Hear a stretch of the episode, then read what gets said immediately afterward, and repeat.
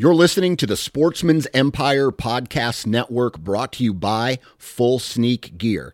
Check out their entire lineup at fullsneakgear.com.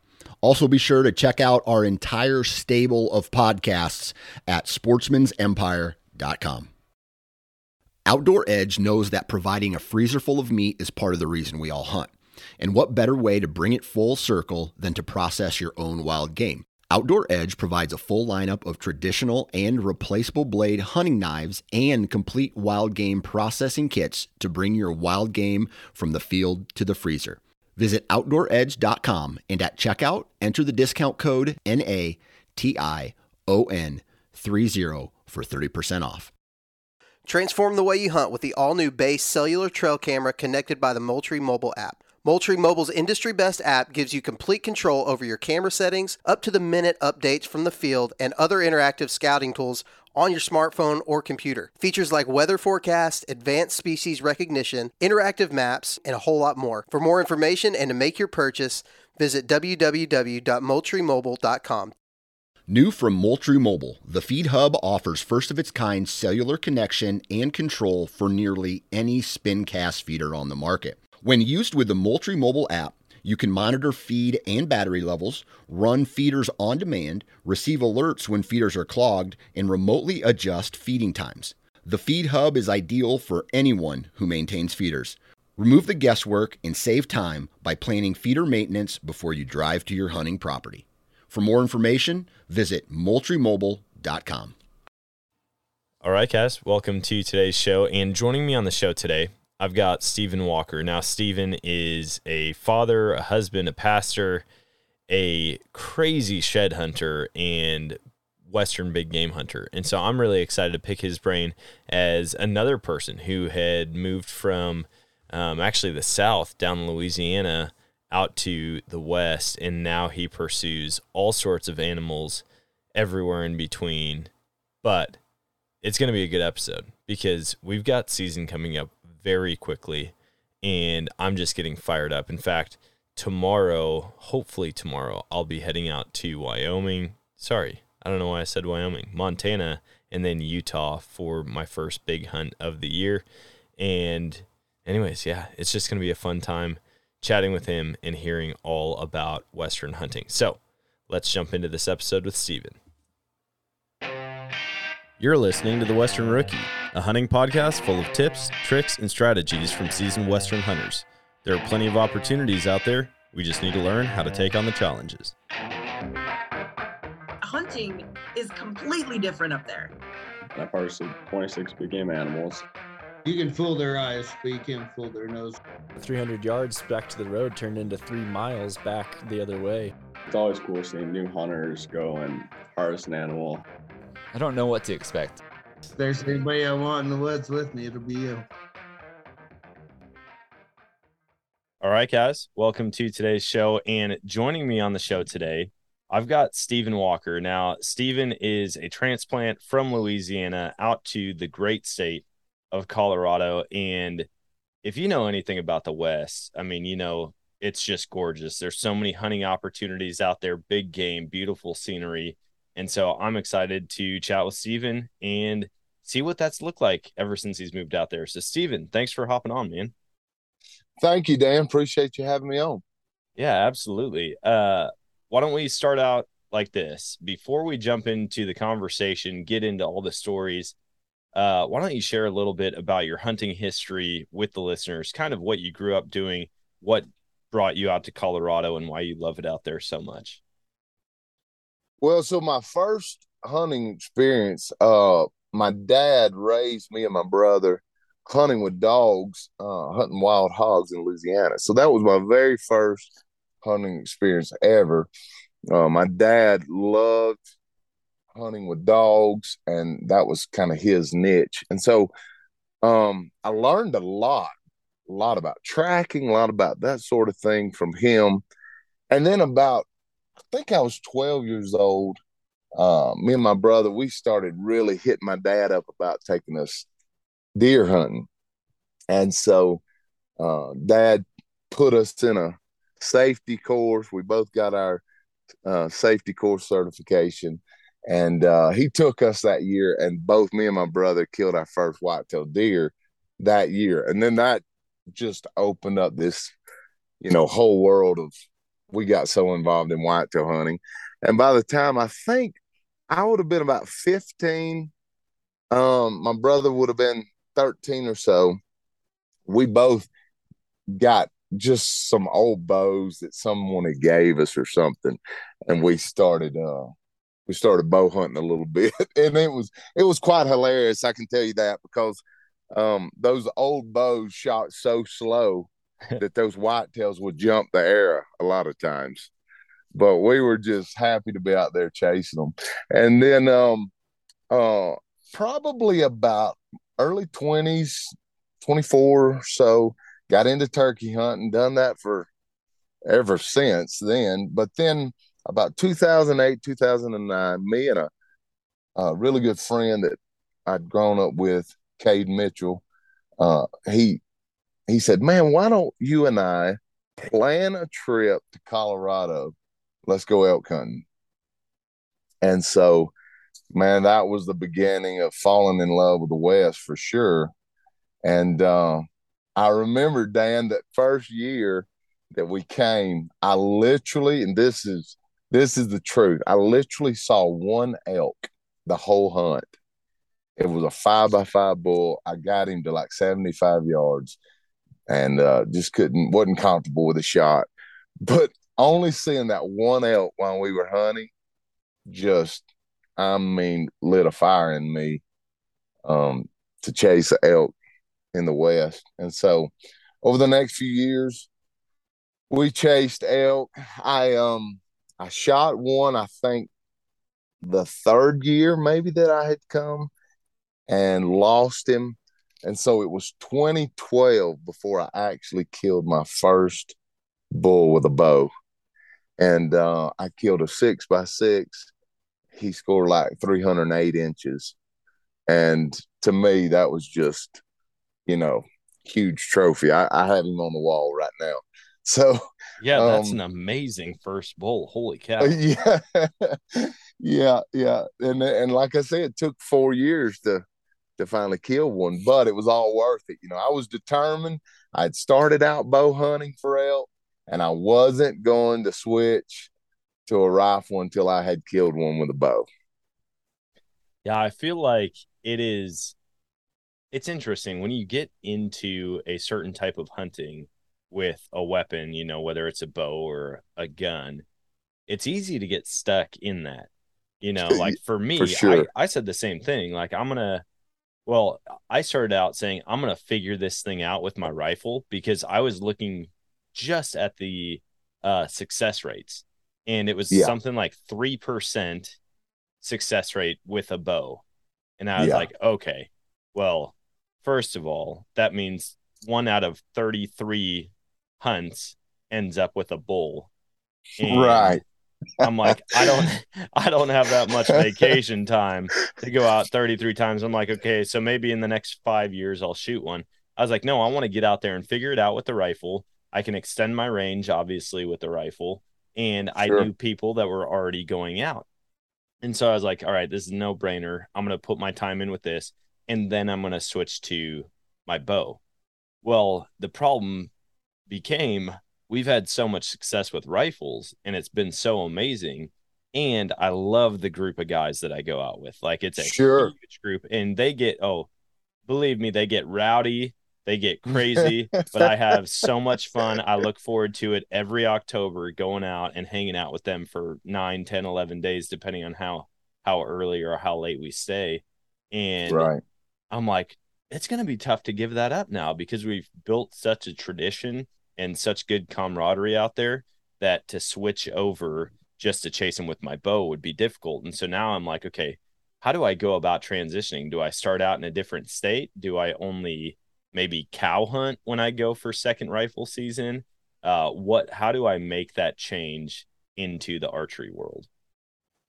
And you know what? That might be a great idea, Dan. Is you know if if there's a cow hunt available with that same unit with your same group of guys, then you could, you know, have the experience of an archery hunt and then still because I understand the camaraderie is is so much of what it is with any kind of hunting, but especially out west.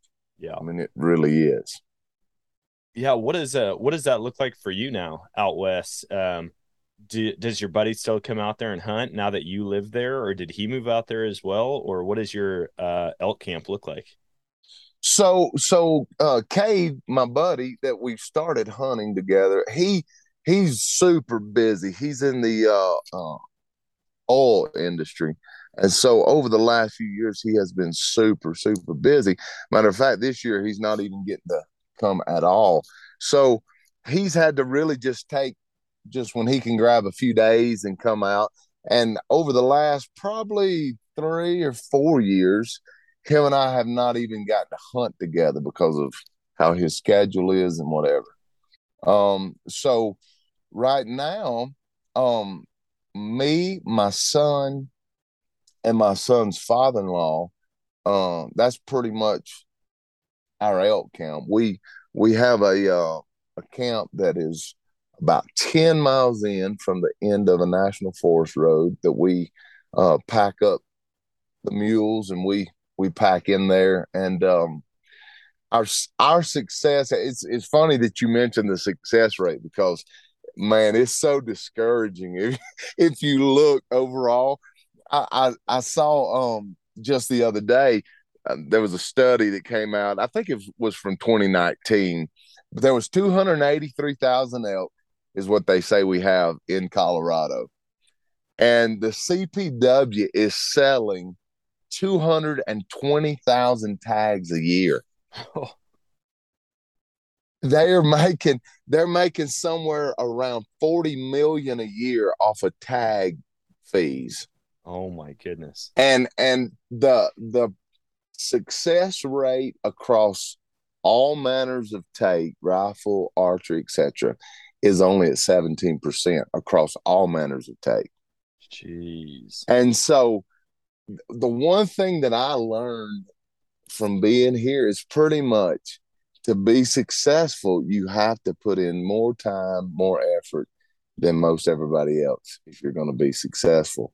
And so we go 10 miles back. That puts us pretty much away from most of the crowds you know, we'll have one or two now and again, but it's amazing just going from like the end of the road and and the the number of bugles you'll hear there and then you go 10 miles in and the difference it is because of pressure.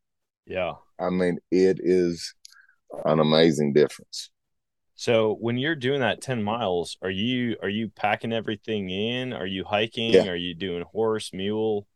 So we've got mules. We pack everything on the mules and um and then we we lead the mules in. Okay. So mm-hmm. I'm guessing you're doing some type of wall tent setup or you know setting up a base camp back there and then uh once you have camp set up are you hunting by foot uh, are you just kind of hiking from place to place, or are you uh, loading up on the mules every day and and trying to find the elk? Once we get to camp, um, we are we are just hiking from there and hunting from there. Okay. Uh, we have a twelve by twelve wall tent that we take in there. It's it's small enough we can pack it, still big enough that three guys can be in it, you know, with our cots and be comfortable. Um, but man, we're we're super fortunate because this area, uh, my son's father-in-law, he he literally has been hunting this area since the '60s, and Dang, that's sweet. and so he he knows this place, you know, I mean, so well, and um, so it has a lot of sentimental value to him. And then he's passed that on to us over the last uh, eight or ten years. Yeah. What uh what is the success rate looked like? Uh how has that changed for you guys from the time you first came out? And you know like you said it was four years before you got your first elk uh to now. I mean are you guys bringing elk elk meat home or bringing a bull home every season or multiple? So, so I'll just tell you this: my first three years, I was doing like everyone else and trying to just hike way, way back and hunt. My fourth year, my son's father-in-law, uh, Todd Wilson, invited me to come back here to this camp, and I killed my first bull. Jeez. And ever since then, um, we have someone in the family has at least taken an elk out of there pretty much every year. Um, we had our best year in 2020. Um, I had a muzzle loading tag. My son had a archery tag, and Todd Wilson had a first rifle tag, and we filled all three tags. Jeez.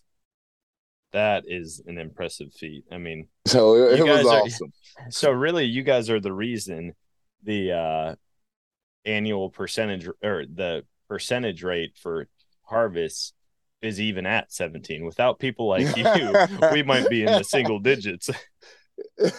well, eh, you know, this this is it's really a huge um opportunity to to to know someone who who has that kind of experience, you know, in this area for so many years.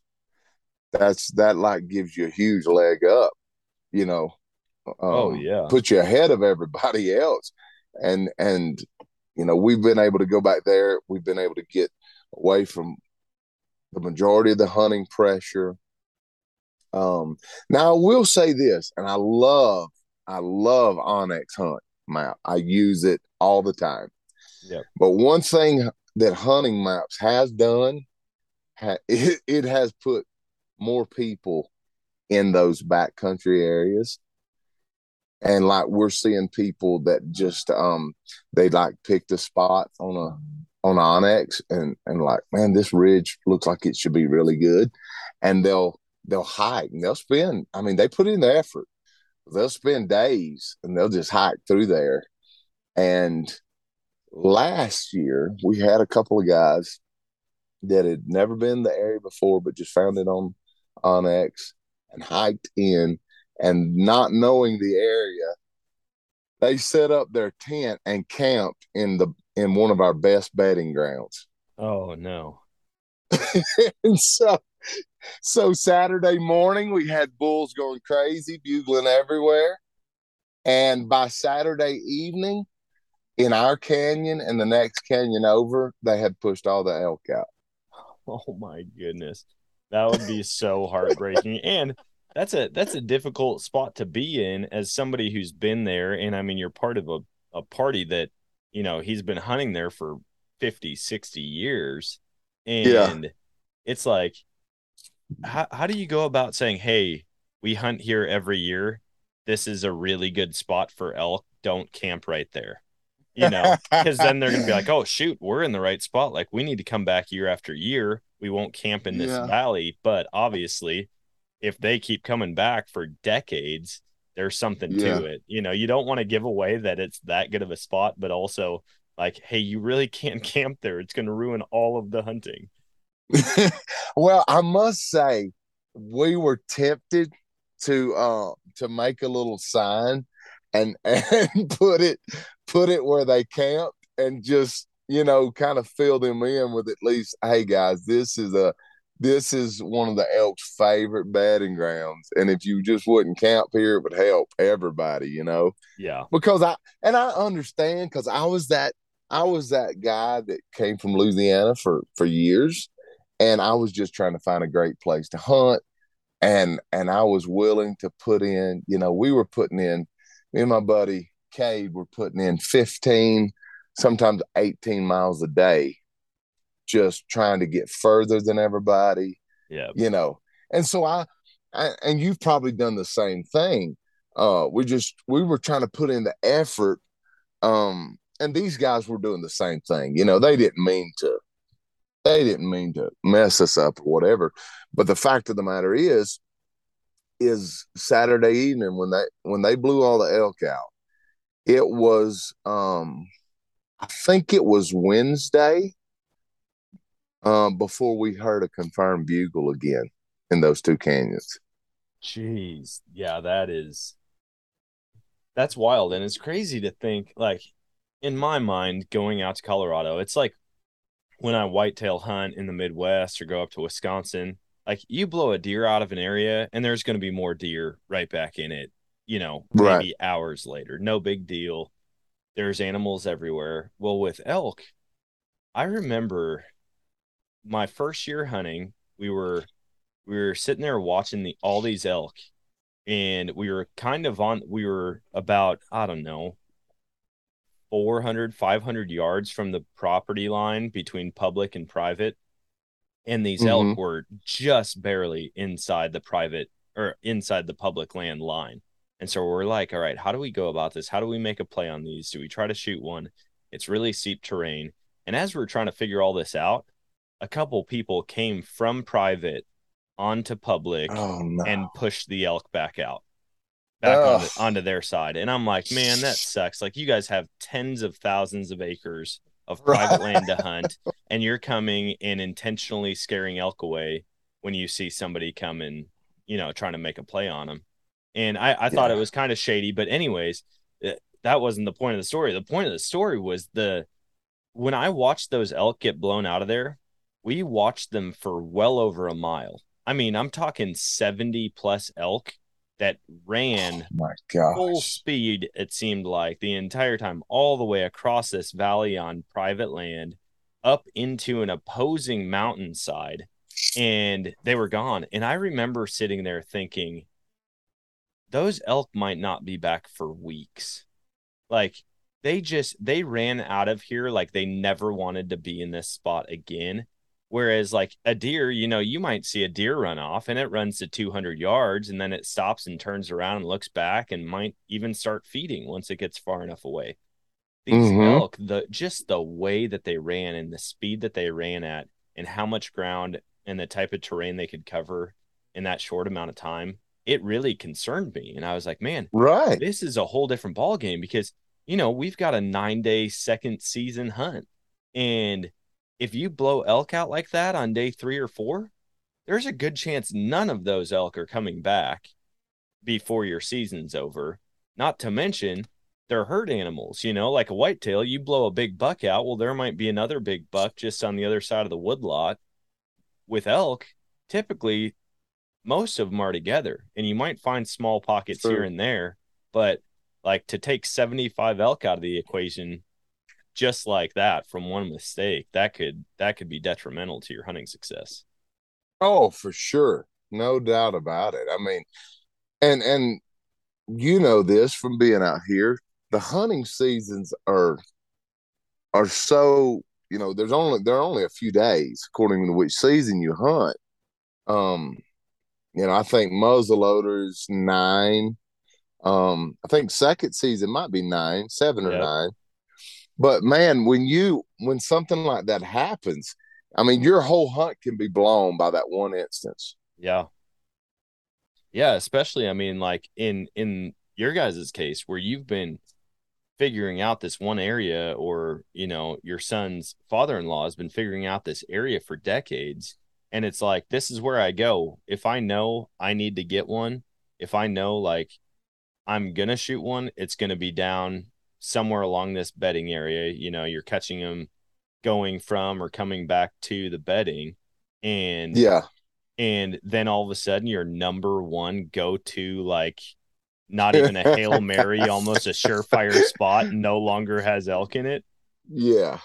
That's yeah tough. that's that's wild we we've experienced some stuff like that even with deer hunting because typically the hardwoods will hold deer really well after the corn and the beans and the crops are cut well there's Yeah. been a couple years and this wasn't even that long ago probably in the last five or six seasons that there were a couple years where it was so wet that the farmers couldn't take the corn down and so i'd go up for Mm. thanksgiving for rifle season and the corn's still standing well when i say we have success me and my family we hunt like a 40 acre chunk and we Yeah. had as many as like 11 or 12 people hunting this and it's weird Yeah. you would think it's so overcrowded it'd be impossible to fit that many people in 40 acres but the terrain the hills the thick woods it, it really feels like you're all alone out there Well, we've gone out there and we've had years where we're shooting six or seven deer on opening weekend. And That's amazing. Like man. I don't I don't remember a single time that we've gone even the full first day without shooting something. And all of a sudden we had these wet years where the crops didn't come down and nobody was seeing deer. I mean, I think all co- t- combined the whole group saw like 5 or 6 deer on opening day. And I'm like, there's been days where I've sat there and seen 45, 50 deer opening day just by myself.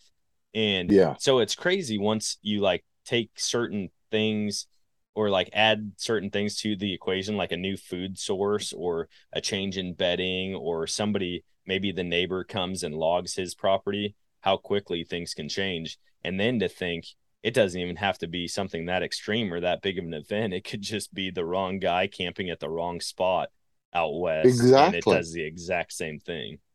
Exactly. Yeah. I mean, it's so true, man. And you know, we we're fortunate. I I have a lot of um uh my kin folks from Georgia, and me and my cousin Huey um we we've been hunting together. White we've been hunting whitetails together for years, and so kind of like your family land, we have we, we're blessed with a little bit more access there. I think all total we have close to 300 acres, and Nice. um we'll have we all go and meet up. It's kind of like our Thanksgiving hunt, but we do it early November.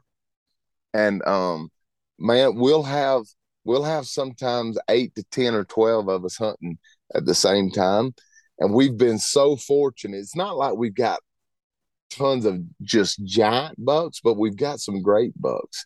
I mean, I've killed 145 class deer, you know, there Dang, yeah. and um uh but we we we're very careful and i know you guys do this. This is one thing i love about whitetail hunters is even when we all come out west we're all careful about you know scent and and the wind and those things you know. And uh so i always love i always love hunting with guys who who have been whitetail hunters. But um our success rate has been great there and we usually end up killing a couple of mounters a year off of that place.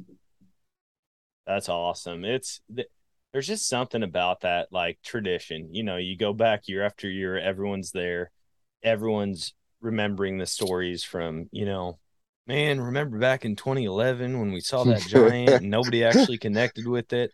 Like Yeah, I I can't get past that side of it. And there's there's some of those guys that will go out and do the solo hunt deal. You know, they'll go way out in the backcountry all by themselves. I know people like that personally.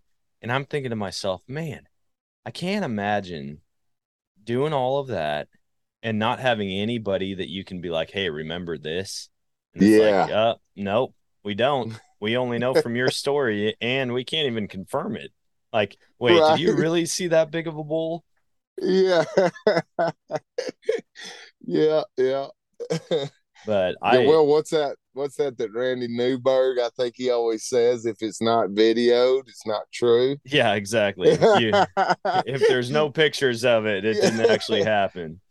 right, right. Yeah, that's it's funny because that's the first thing that me and my buddies always say. Like, it, if someone's like, "Dude, just shot a big one," it's like, "Picture it didn't happen," and Right. immediately everyone's scrambling to send the pictures out. Uh, but no, it's it's a good it. time. So you guys, I mean, your season's coming up pretty quick then.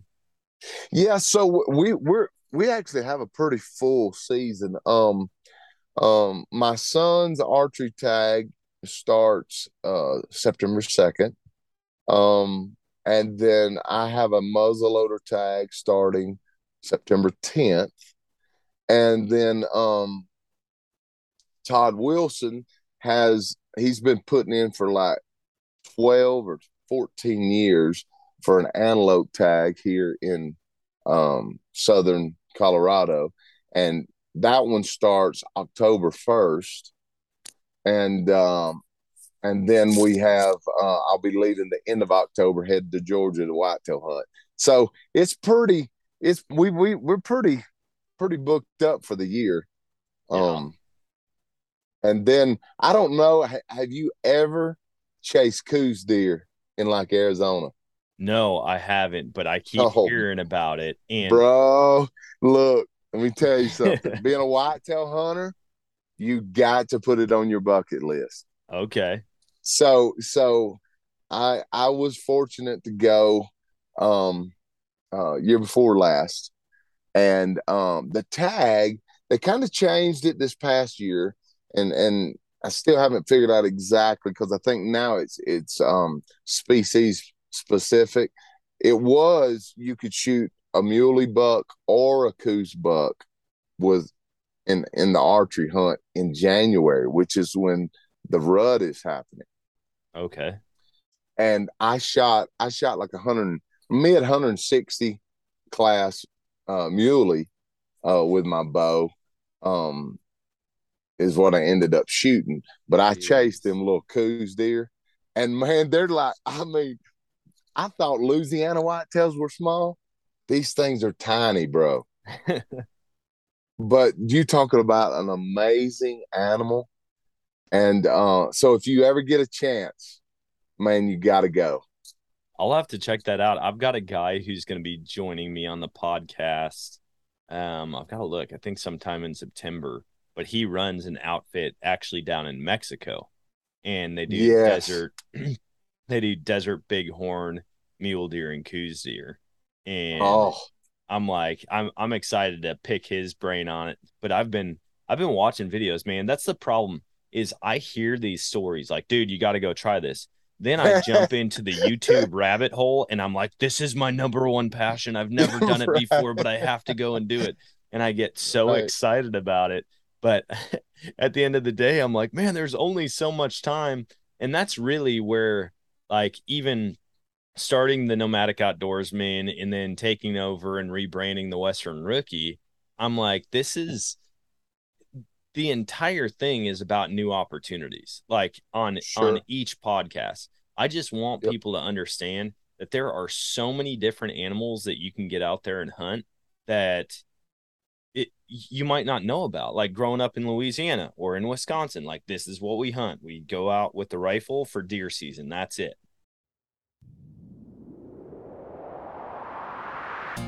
Guys, I can't believe it, but we are one month away from season openers all across the country. And if you're like me, you're finalizing your gear list, getting last minute preparations set in place, and a few things that you cannot forget are a good rangefinder and a good set of binoculars. Or, best of both worlds, the two combined into one. Vortex offers their line of Fury binoculars with range-finding capabilities and applied ballistics built right in. I'll have mine around my neck from the mountains of Utah to the north woods of Wisconsin and every trip in between. So if you're ready to get serious about your last minute prep to increase your odds this fall, check out what's new from Vortex at vortexoptics.com and head to your favorite Vortex dealer to make sure you're ready for everything fall can throw at you.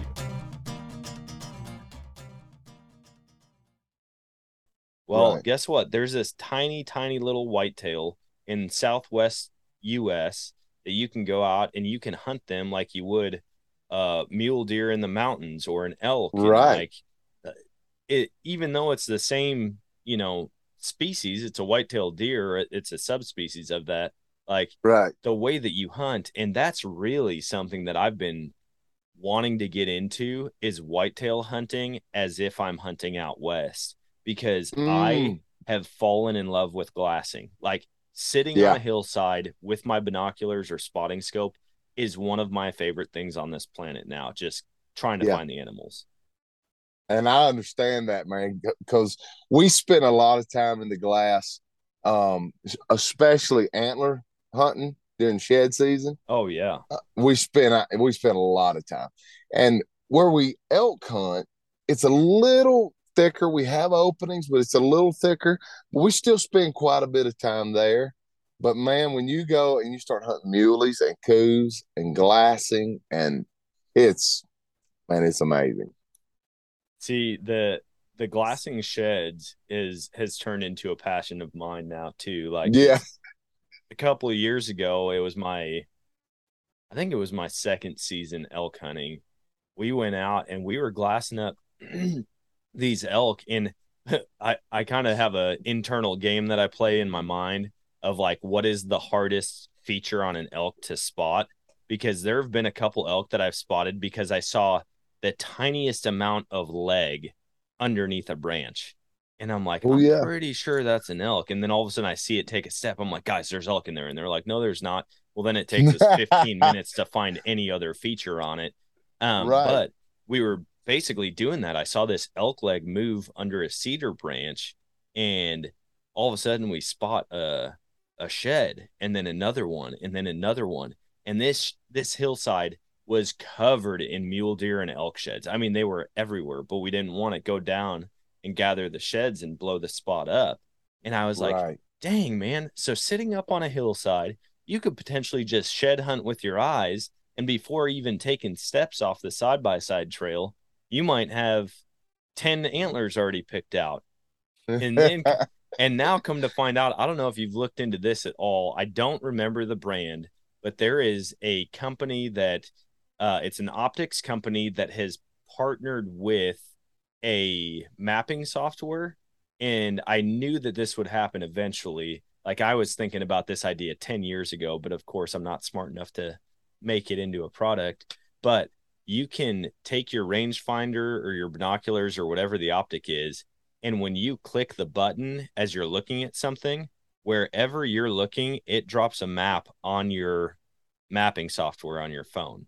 So like Oh, say you glass cool a shed you click on that shed and now you know exactly where it is so if you have to drop down a canyon go around this finger or through a saddle you're still going to be within you know 10 yards of where that shed that shed was and so oh anyways my god. that's going to be a game changer i guarantee it's going to be a game changer for finding those sheds that are all the way across the canyon Oh yeah. I mean, because we've we've spotted some, and you get over there, and especially if you're by yourself, you know, your your chances of actually finding it once you get over there are not that great.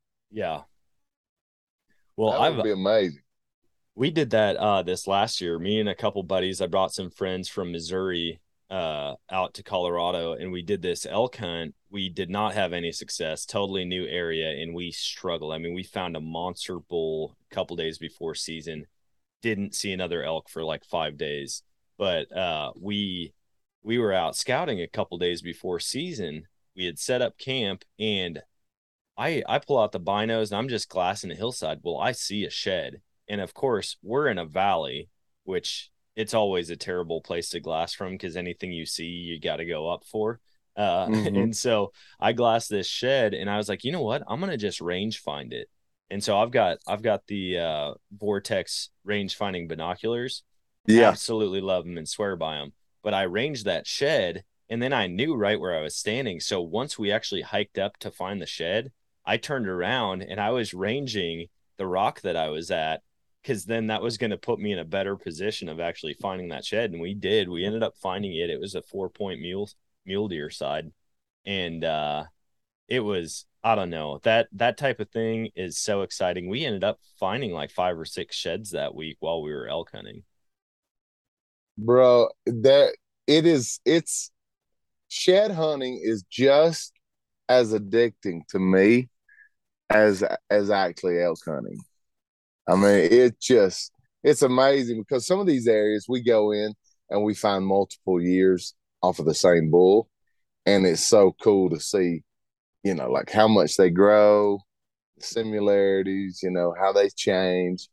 And um we actually one of the things that we done on our our channel was we we uh we done a uh we called it the race to 500 and we challenged ourselves me my son and and uh, todd wilson his father-in-law to see if we could pick up 500 antlers in a season Oh my gosh. and we, and it's all documented on our on our channel.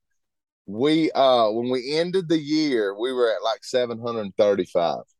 Oh my gosh. Forget me coming elk hunting with you. I need to come shed hunting with you. Man, I you're welcome. I am the world's worst shed hunter. So, like, if you guys even want to feel better about those numbers, just invite me along. I well, found hey, you're welcome. I I found my very first whitetail shed while looking for sheds this year.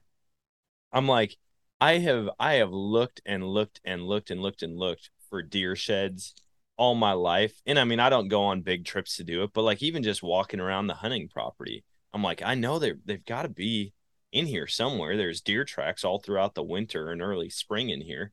Like Mhm. they should be dropping. Well, I could never find a shed to save my life. And then this year, I had my buddy Brian come out, and he's really big into whitetail shed hunting. And we walked out, and I finally found my first one. I was so pumped. But That's awesome. out in Colorado, like I had mentioned, glassing, man, that's a different level. Like you can find shed, anybody can find sheds if you spend enough time behind some binoculars or or hiking around. And That's right. I I've just discovered that it's so crazy because the amount of animals I see in the woods in Wisconsin far outnumbers the amount of animals I see like if I were to go sit in a 40 acre woodlot in Colorado. But the Right. amount of ground you can cover with your eyes instead of your feet far outweighs the amount of animals that are out there. Exactly. Yeah, it's a different world for sure. What uh what does it look like now? I mean, I know you had mentioned your seasons coming up. Once you moved out to Colorado, did that just open your eyes to all the different hunting opportunities? Uh, cuz I can imagine going out there for elk, you're like, "Man, this is going to be it. I'm this is my go-to from now on." But once you got out there and started hearing about these other types of things, is that's when you is that when you really started thinking about traveling or trying different places to hunt? Yeah, you know, um, man, I think and and I pretty much all Southern guys that you talk to, you know, um, and especially Louisiana. Louisiana is known as sportsman's paradise. So there's like no matter what time of the year it is, there's always there's either hunting, fishing, you know, there's something going on. Yeah. And so when I came out west, I knew that that I would have to kind of reorganize my my outdoor activities because obviously, you know, it's it's a whole different set of species that's available to hunt. But then um coming from Louisiana where archery season would start, you know, September around September 20th and would go all the way into late January. And then you come to the West where you have seasons that are only a few days long. I knew I would have to figure out, you know, what could I do to be outdoors as much as I wanted to be. Yeah. And so uh, I started, of course, I mean, my goodness, you start seeing all these giant mule deer and you automatically want to start hunting them and and I mean we've got we've literally people come to visit here and and you know there's 200 inch deer in town and they're just going crazy you know so that obviously started started that and um and I do have by the way I do have a mule deer buck tag for third season for this year as well but um but then I started um I started meeting different guys and um uh, like with the the bear hunting and the lion hunting. I got a buddy that has dogs, and uh, he was the state state um, like the the predator guy for California for many many years, and he moved to New Mexico, and so me and him are about three and a half hours away, and so that's been a great opportunity, you know, for dog hunting there. Yeah. But um, and then as far as in Arizona, going over there and hunting, uh, the guy who is my antler buyer, uh, Roland Bones uh, antler broker, he lives in Arizona and he guides. Um, uh, I think he guides for premium hunts out of Arizona, and um, so me and him became really good friends. And over the past few years, you know, he's invited me over, and he's the one that that got me to come on that uh, Coues hunt. Okay. And so I've been very blessed, very fortunate to meet a lot of, you know, great fellow hunters and and uh, make some really great relationships. Man, that's cool. Uh, one thing I want to touch on, and as soon as you started saying this, I was like, man, I got to find out more about it. You said he's your antler buyer. Now, I Mhm. know that that's a big thing. Like people will go and find elk sheds or deer sheds or whatever, and they sell them.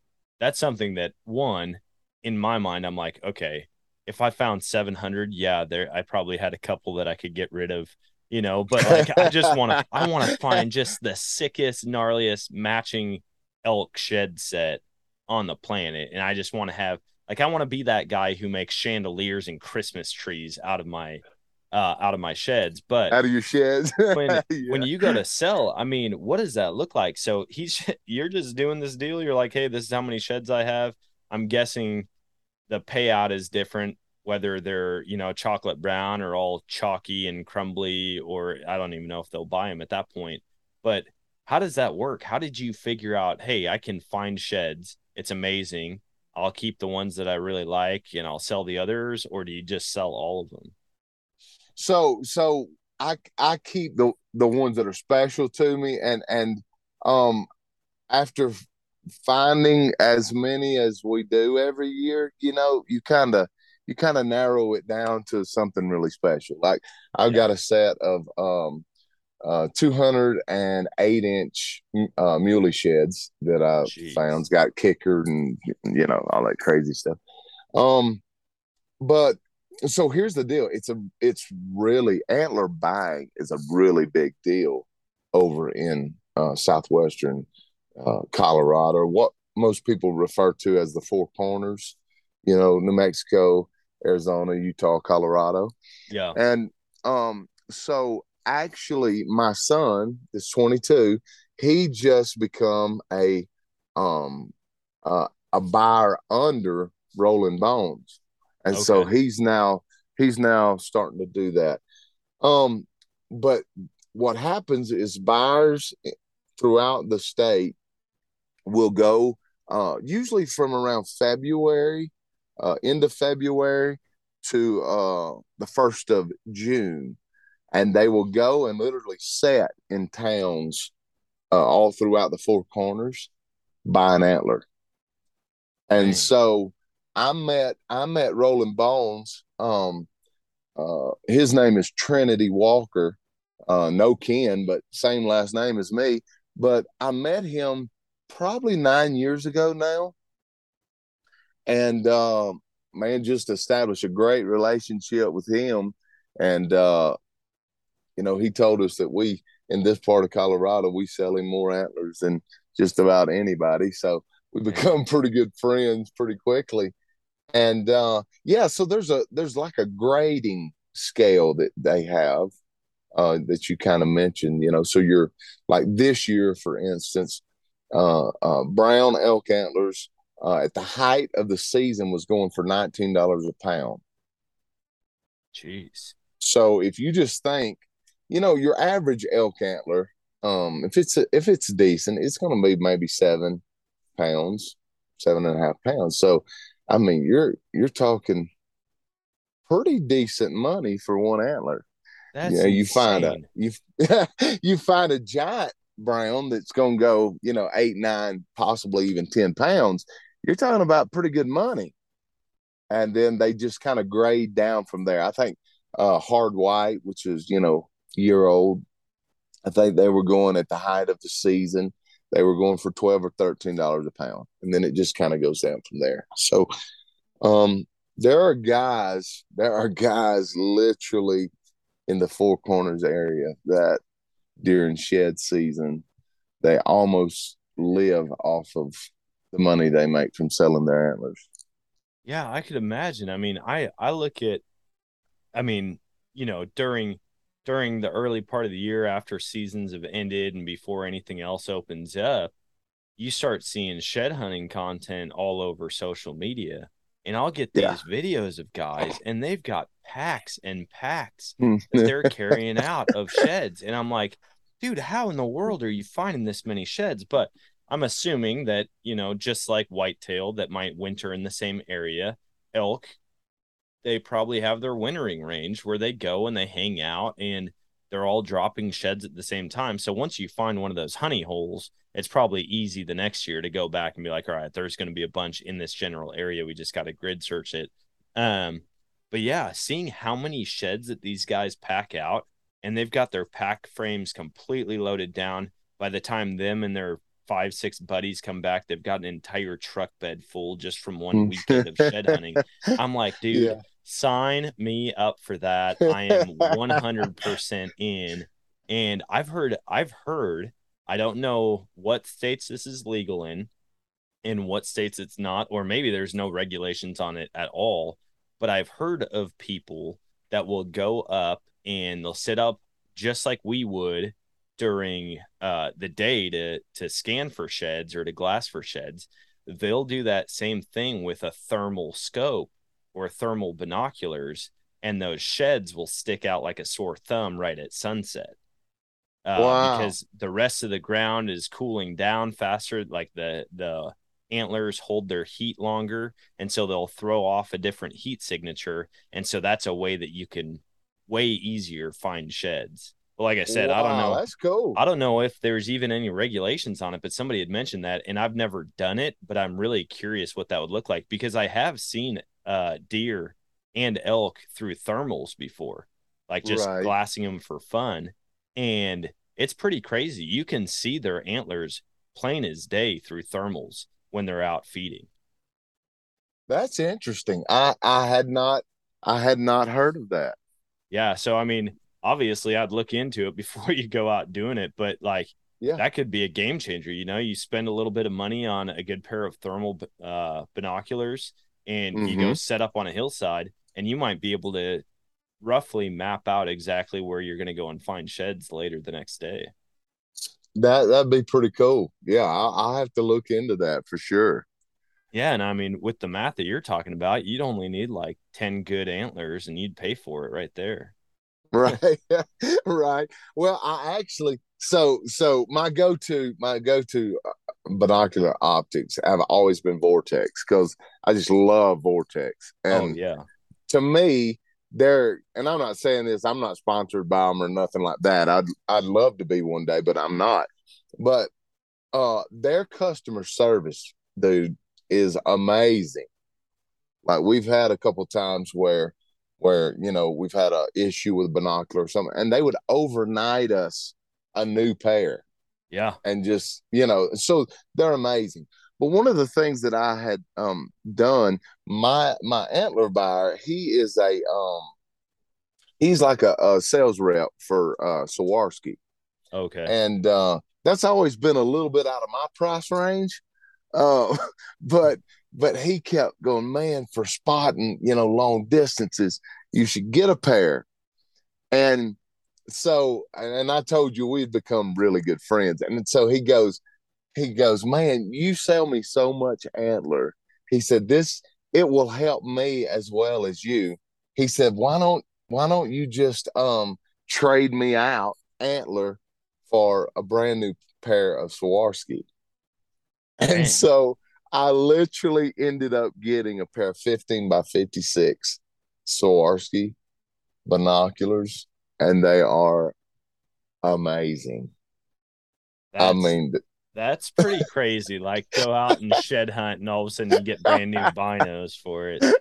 yeah, I come home one day and he sent me a message. I'd been working and he sent me a message and said, Those binoculars are on your table. I just opened your door and went in and put them on your table.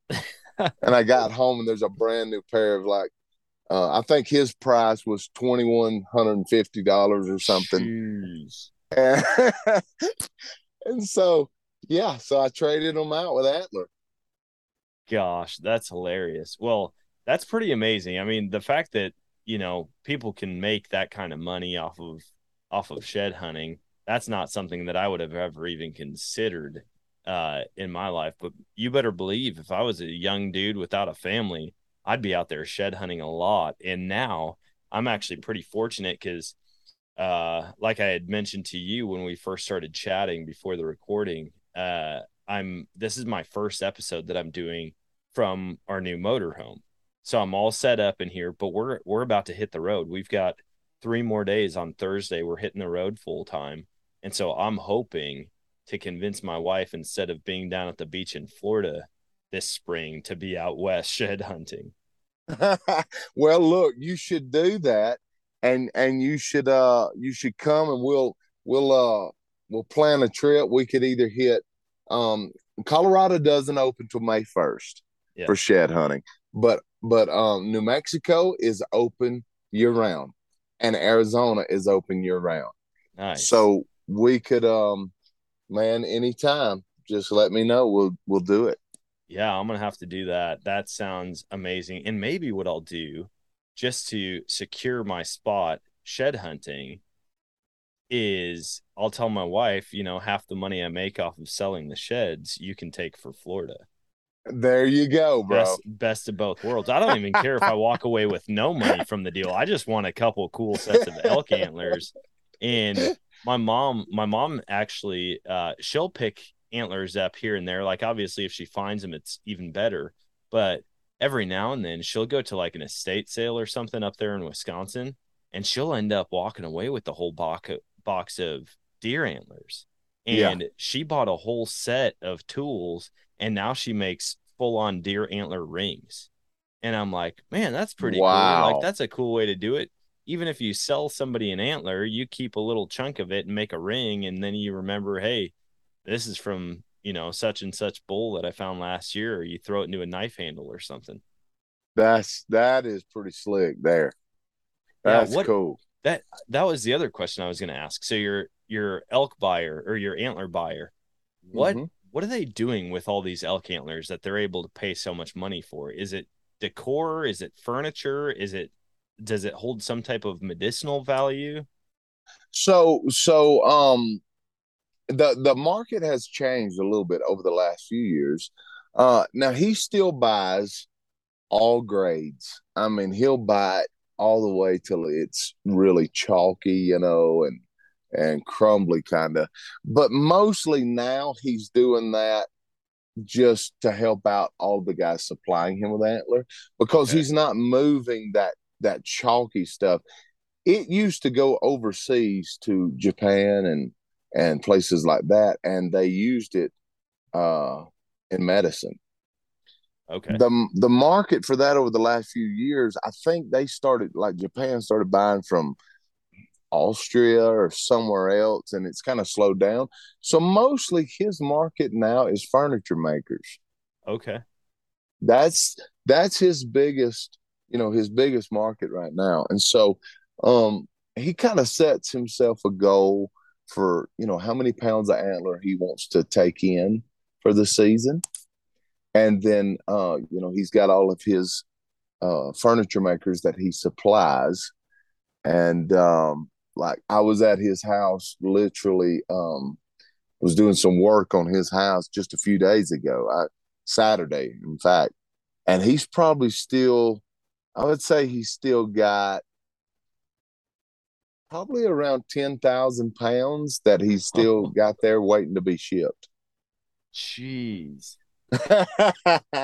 I know he's got he's got a set uh he's got a set of elk antlers that he found himself because what started him in buying he was a he was not only a guide but he loved shed hunting and then he got into buying you know antlers but he's got a 390 set that he found himself Oh my goodness. If I found a 390 set, I would not leave from that spot the entire next season.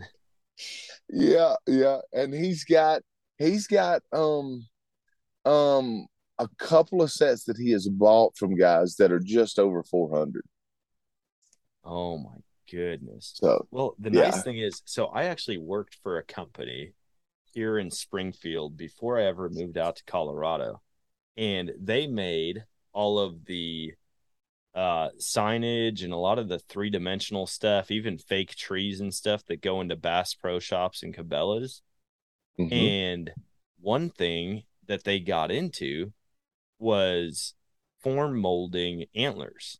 And so they could they could make a perfect replica of an elk antler or a deer antler in basically this plastic foam mold deal where they they put this I don't even know what the product is. Basically this gelatin that hardens and then they just uh open it up, put it back together and now they've got a spot where they can pour like this epoxy or hard plastic into it and create exact replicas of your elk or deer antler. And I'm like, man, that's a really cool way to go, especially if you're spending all this time out there shed hunting and you find these ones that are memorable or like, hey, I want this shed, even though I want to sell it and make money off of it. Well, now it could be basically best of both worlds. You could sell it and have a form made out of it so that you can you can hold on to it for the future. That's amazing. Yeah, we we've actually got a guy out out here in the west that's that's gotten pretty popular doing that. I think he's uh uh on Instagram like Trapper McKay, but he he is um my, my antler buyer um has had a couple of mounts done uh you know where he got replicas. Yeah. Uh and they turned out amazing. Yeah, it's crazy. I remember the uh we had a finished paint section of that company and it was just several like very very amazing artists that would sit in there and airbrush them. I mean, they'd airbrush every little detail into those antlers to where I kid you not, there were times where I would hold two antlers side by side and they'd ask me which one was the real one and which one was the fake one and I could not tell between the two. Wow. That's talent. Oh yeah, it was it was unbelievable. But then now that I'm thinking about it, I'm like, okay, I wonder how much a replica antler actually is. You know, if you might end up being better off just not selling the antler and holding on to it than paying for a replica to be made. And I'm sure eventually there's going to be the 3D printed models. All you have to do is send in a picture and they can probably reproduce it for you. Right, right. Yeah. Yeah, you know, I think that's probably one of the things I've learned and and uh over the last few years shed hunting is you know what to look for like okay this is something so special that i just need to keep it. It's not worth you know the money i would make yeah. to sell it. And i i did i did um uh several several years ago i think i found that 208 set like four or five years ago. And uh, my antler buyer he collects anything over 200 inches uh muley wise he, he's a collector as well and so he has this big collection. Dang. And as soon as he saw this this buck um, that I'd found, he was like, "Oh my gosh, I gotta have it!" And so he ended up giving giving me five hundred and fifty dollars for that set. Jeez. And and uh, he told me, he said, "Look, I want that set, uh, and if you ever decide you just have to have it back, you can have it back for the same you know, the same money. Oh, that's cool. And so and so he kept it for about three years, and uh, I got it back from him here a little while back. See, I, I feel like now the now what you have to do is you just need to go around to all the deer farms and the elk farms and all these wild game farms all over the place and be like, hey, listen, I'll pay I'll pay you for matching sets only. They've got to be over 200 inches. Right. yeah. Yeah. I, there, there was a, uh, it was a TikTok or an Instagram video or something. And it was, it was so funny because these guys would go out all the time. I mean, they'd go shed hunt together every year. They'd do multiple trips. Well, one of them ended up finding uh, a place like that and he bought this giant side. And he's like i'm gonna take this out and i'm gonna hide it right where i know my buddy's looking. And he wrote like his initials on the on the pedicle or something like that like oh, something my. to where he could actually tell him like dude i was just messing with you. And so he did. Oh, his buddy was no. almost in tears because he went and found like the biggest shed of his life. He's losing his mind. And then and the guy filming is just laughing the entire time and he's like, dude, what are you laughing about? What are you laughing about? This is insane. And he's like, look at the base of it. And I I thought the guy was gonna kill him. I thought he was just gonna like stab him with the that's, antler. That's just wrong, oh, man. Oh yeah, that's cr- I mean, that's like that's like me and my buddies. We'll be duck hunting, and if it's slow and we're not seeing much, all of a sudden one guy will be like, hey, right here, right here. And then we'll be like, what? And he's like, oh, I'm just kidding. I'm like, dude, you oh. can't do that. Like, there's certain lines that you just don't cross as a hunter. oh my, that's great.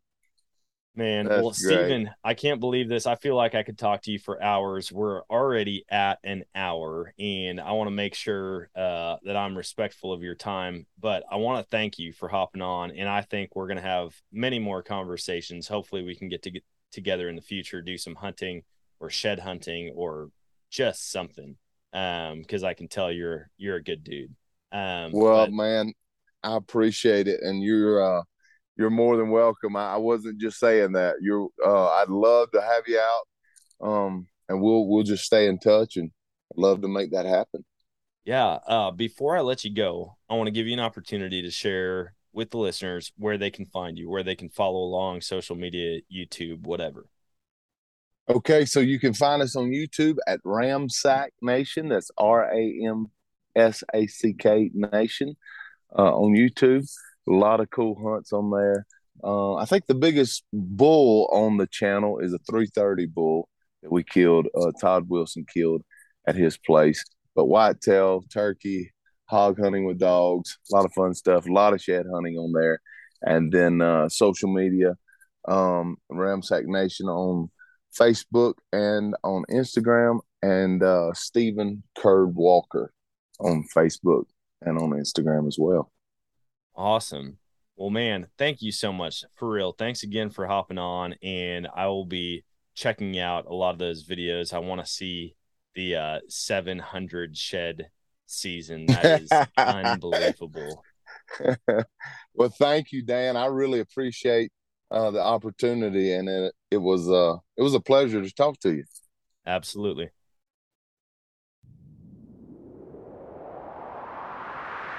And that is going to wrap it up for today's show. Man, I am super excited about hunting after talking with Steven, after hearing about his Western hunting experiences. And I want to get out and shed hunt. Holy cow. The amount of money that people can make shed hunting, like, I would go and do that for fun. I would pay to be put in a good area for shed hunting.